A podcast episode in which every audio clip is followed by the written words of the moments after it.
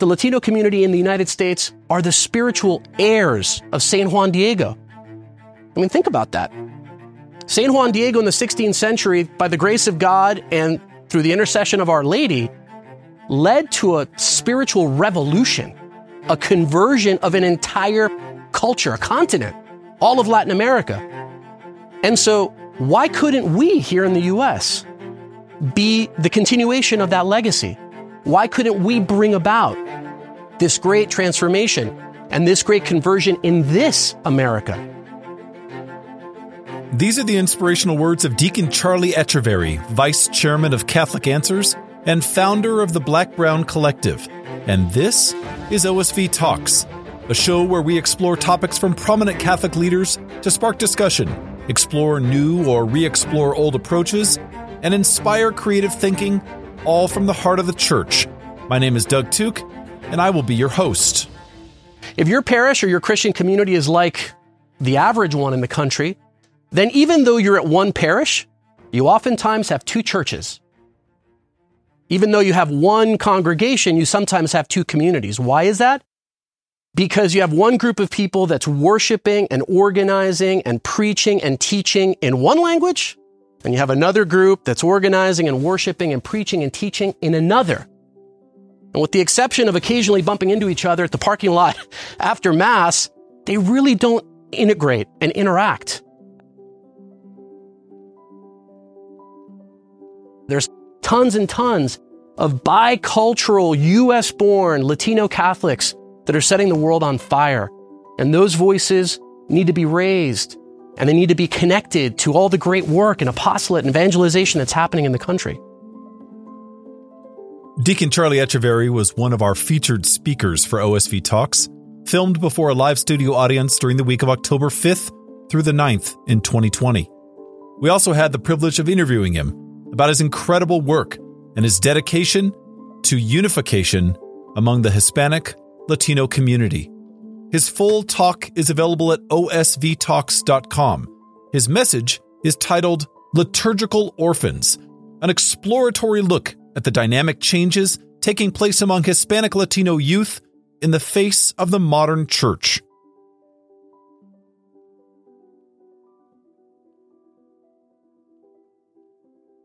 Charlie, you come from a really diverse background. I am just fascinated by your upbringing and your story. Can you tell us a little bit about where you're from, where your Hispanic Latino uh, heritage comes from, and and and kind of what brought you where you are now? I was born in L.A. Uh, you know, very early on, left California. My dad worked for a big bank, and he took a role running the Latin American and Caribbean operation of that bank. And so my life uh, after that point, from a very young age, was all about kind of living and being in a variety of different places. So we moved from LA to Mexico City. I spent kind of my formative years there, say like, you know, three to six years old. Had a lot of fond memories to this day when I, you know, talk to my, my relatives. I always say I consider myself more, if anything, more Mexican than Colombian because my family is Colombian. Uh, lived in Mexico for a few years. Then we moved to uh, Buenos Aires in Argentina, where our Pope is from. Um, spent some time there, then moved to uh, Venezuela, to Caracas. And then after that, spent a number of years in the Caribbean, um, in the U.S. Virgin Islands, lived in St. Thomas. Um, then after that, went to you know high school, college in Florida, and then ended up all the way back across the country in California, where you know I basically raised and started my own family and ministries and all that stuff. What an unbelievable journey! How how has faith been a part of that journey of your life? How have you how have you kind of fared through formation? Have you ever, you know, faded from the church, kind of fallen away from it, or has it always been really core to who you are as as a person?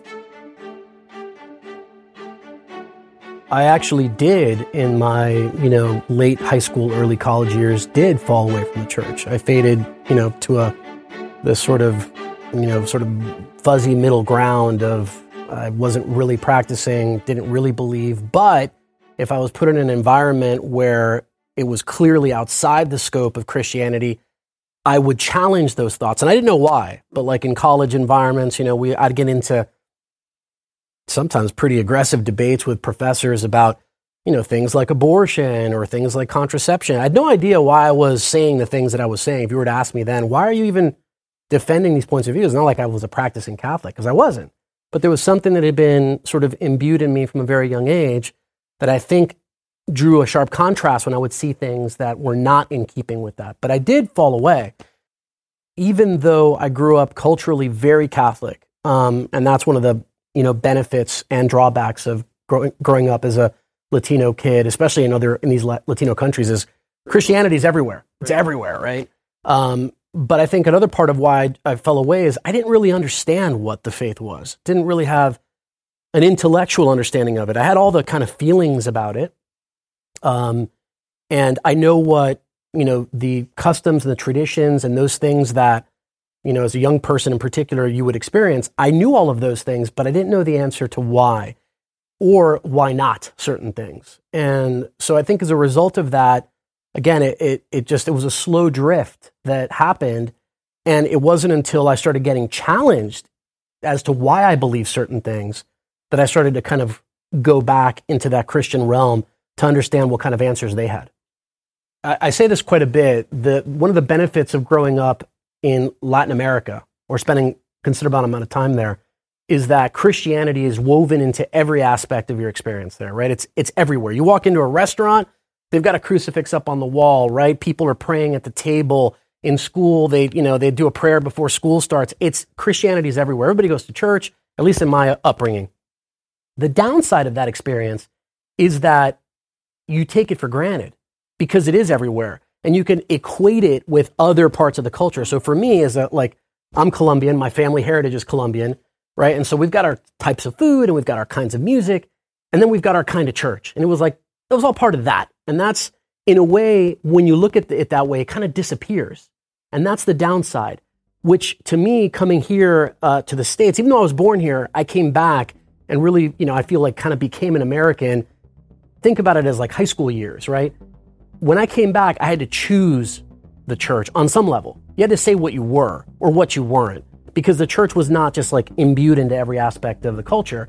You had to pick it. You had to like select it, right? And live it.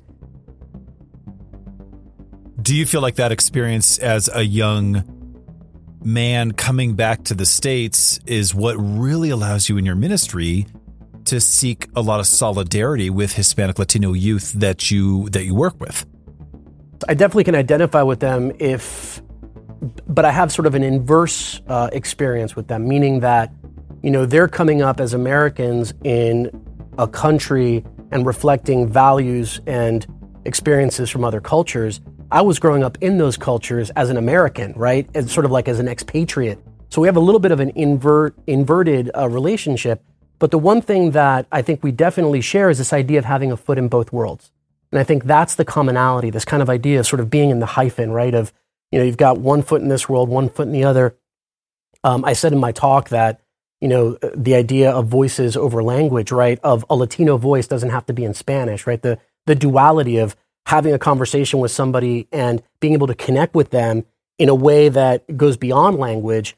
And then at the same time, having to live in, you know, in this sort of greater society where a lot of those things are not sort of reflected every, every moment. You've spoken about how planting seeds in the hearts of young people in terms of faith is really integral to the processes that you've had success with, and and specifically you're a parent, uh, you're, you're married, and uh, and and you've talked about that. You've talked about just the the traditions and the bits of information and the way that we witness the faith. That that's really the guts of what can lead to healthy conversion. Can you speak to that just a little bit? I think that that's um, hopefully good news for parents that the seeds that we plant lie there under the soil right? We kind of don't see the shoot, we don't see the thing sprouting, and we're kind of wondering, but God's giving the growth for sure. And those seeds eventually do sprout and they pop. And that's what began to happen with me because somebody, my dad, my mom, which, you know, very eclectic background on both of them as well, they had planted something years before. And I think it was always with me. And it was starting to kind of, again, that grace of that sacrament was nourishing that seed and it was beginning to grow. Because again, intellectually, if you would have asked me, well, why? Or why specifically Catholic? I get you want your kids to go to religious school or whatever. Maybe you like uniforms. I don't know. like you want everybody to look the same and you don't have to deal with buying new sneakers every six months or whatever it is. I wouldn't have been able to answer that question. Like, why A, religious school, B, why Catholic specifically? Why not Lutheran? There's a better Episcopalian one here. No idea. So, but I knew it was, it was clear that that had to happen. And then my wife, who was not Catholic, and Grace beginning to work on her and her curiosity about Catholicism and her asking me questions I didn't know. That's that helped dramatically. Like, why is uh, why is the priest wearing? First of all, why is he wearing that? And why is it green? And why was it last week? It was white. Phenomenal question. I have no clue.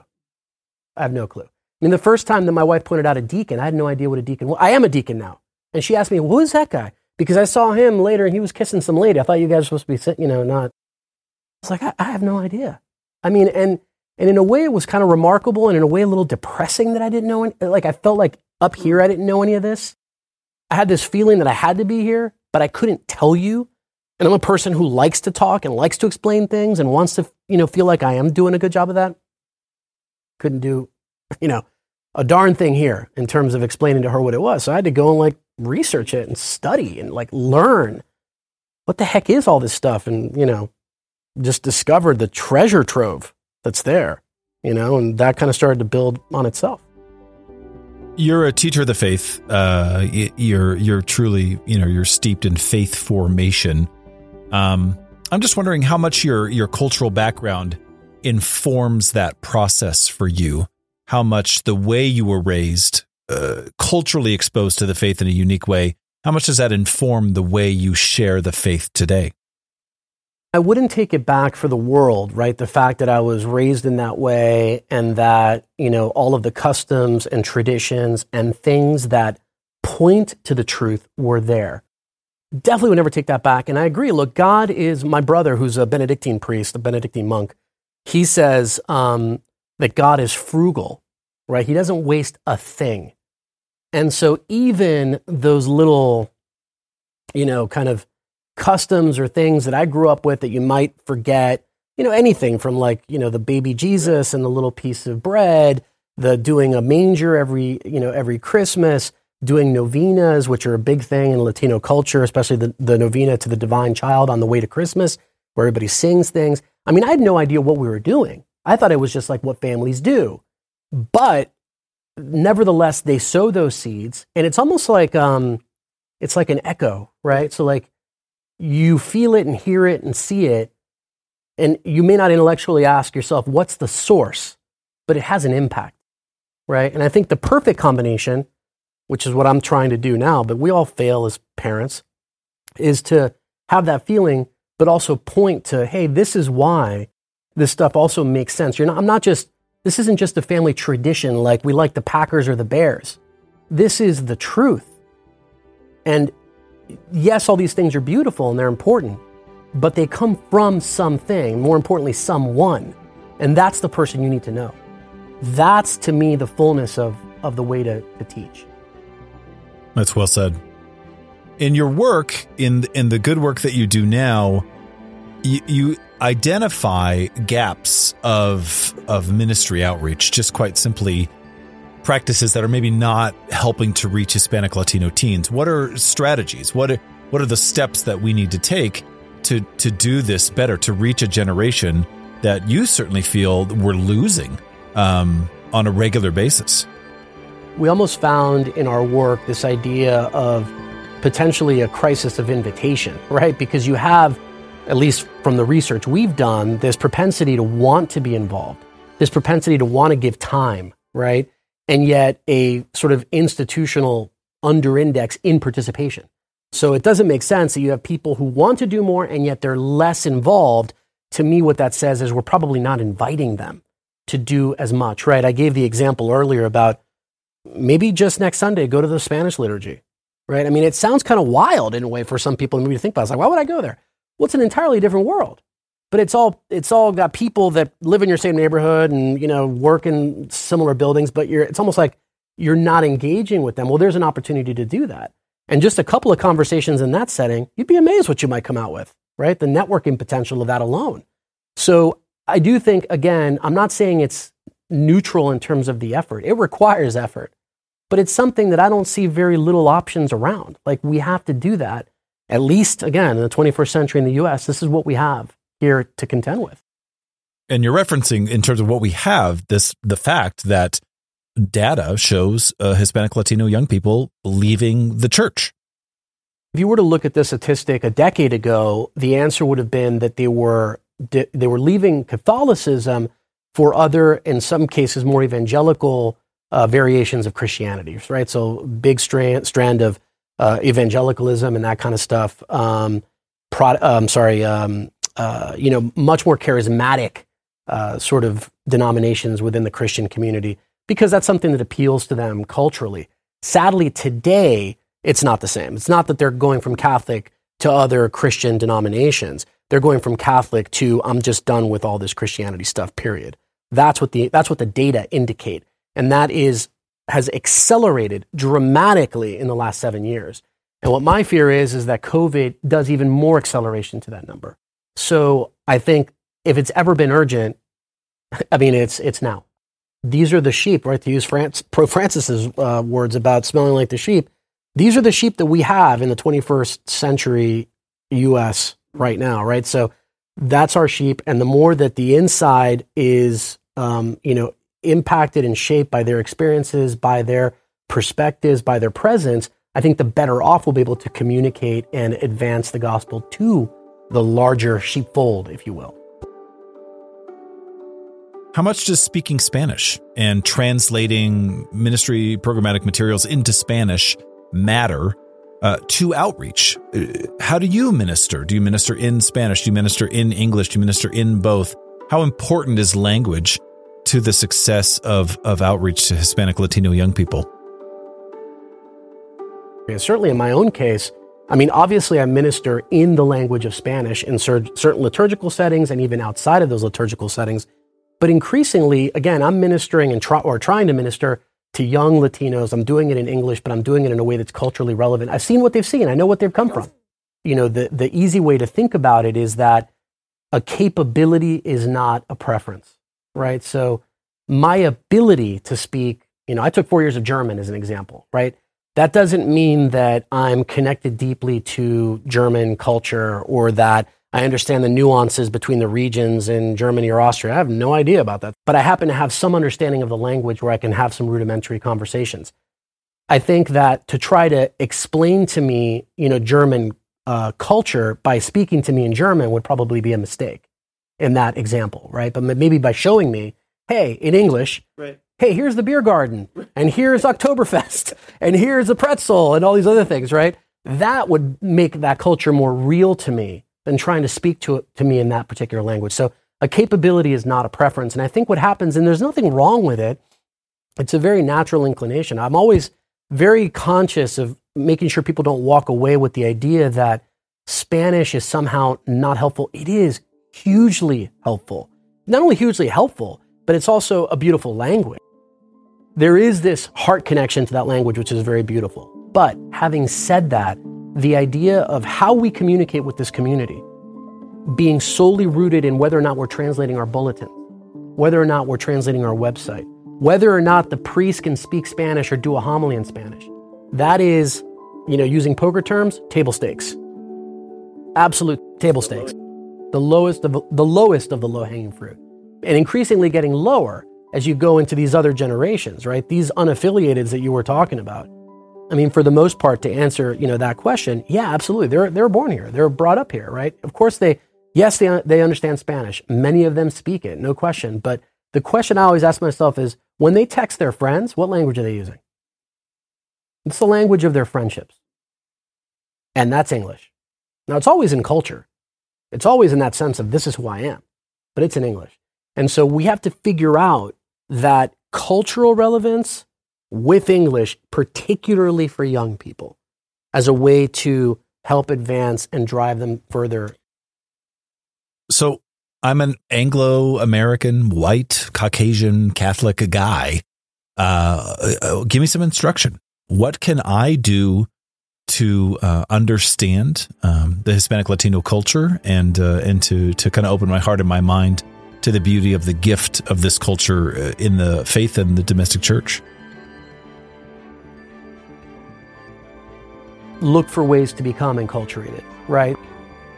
I mean, it's relationship, right? It's it's gospel principles. It's about going and pressing the flesh. It's about learning about people's experiences, sitting in the in their chairs, you know, um, taking an interest, inviting them to do things. I mean, I think it's super easy, and it's also um, it's also kind of fun, you know. I mean, uh, I'm not suggesting parish hopping, but you know, if your if your parish doesn't happen to have a Spanish liturgy, I'm sure there's one not too far down the road that does. Go there, experience that, you know, hear the different hymns, look around, see who's sitting in the pews, talk to people after Mass. I mean, that's a way to just open up an entirely new dimension of what it is that's that you're living, right? That's like a really easy way, I think, to do that. And then in a diocesan setting, I mean, there's a thousand ways I think that you know you can do that, but again, it it really just takes the desire to want to, right? In that sense of what you mentioned earlier, the invitation to take part in things and to say, I really want to hear your perspective. And I'm not just going to limit your perspective to the Latino part of this conversation. You know, that's something that I debated even doing this talk that I gave today was this is so on the nose. You know, I'm, I'm a Latino, I'm going to talk about the Latino church, right? Which I've, I've heard this from other people, right? Theologians, academics that maybe have some of this knowledge, but they only get invited to talk about this stuff, right? Or they want to talk about everything just from their perspective. I think it's in phases. Right now, it's I'm happy to be the on the nose guy and tell the story about the Latino church. But eventually, it's about how we can bring the perspective into every aspect to ecumenism, to liturgy, to theology, to whatever. That's when I think we're really fully taking advantage of, of this great opportunity that we have in front of us. I'm so thankful for the time we've had. I'm so thankful for uh, the, just the culmination of your unbelievable cultural and formative history and your your story and where you've come from and your journey through the diaconate. And, uh, and I'm just excited. I'm excited that you've decided to sort of give all these gifts and all these tools from all these experiences to the faith. I've spent my career building businesses and growing them really in the media space, specifically the digital media space, and with an emphasis over the last 12 or so years on these audiences. We call them audiences in the secular space, right? From a, from a religious standpoint, they're souls, these are people. But, and so I've learned a lot of obviously information and research and data, but also strategies to help bring about that engagement and that growth with, with these communities. And so that's what I learned, you know, at Disney and AOL and, you know, working with sports leagues and doing all this other stuff. And now I feel like I've got that bag of tools and now I'm going to build this other kind of house, which is really the, the more noble, more beautiful, better kind of house, right? Um, the one that gets us closer to God, which is the objective. The Latino community in the United States are the spiritual heirs of San Juan Diego. I mean, think about that. San Juan Diego in the 16th century, by the grace of God and through the intercession of Our Lady, led to a spiritual revolution, a conversion of an entire culture, a continent, all of Latin America. And so, why couldn't we here in the US be the continuation of that legacy? Why couldn't we bring about this great transformation and this great conversion in this America? These are the words of Deacon Charlie Echeverry, Vice Chairman of Catholic Answers and founder of the Black Brown Collective. You can listen to his and all the OSV talks at osvtalks.com. We hope you've enjoyed this show. Thanks for listening. Please rate and review our show wherever you like to listen. Contact us at osvtalks.com with your questions and or comments. Friends, innovative thinking is at the core of OSV, and OSV Talks is part of a much larger effort to be a catalyst for Catholic innovation. OSV Institute for Catholic Innovation, in partnership with ODB Films, brings you these talks from prominent Catholic leaders to spark discussion, explore new or re explore old approaches, and inspire creative thinking, all from the heart of the Church. Until next time, God bless. This show is a production of the Spoke Street Media Podcast Network. For more great podcasts, visit spokestreet.com.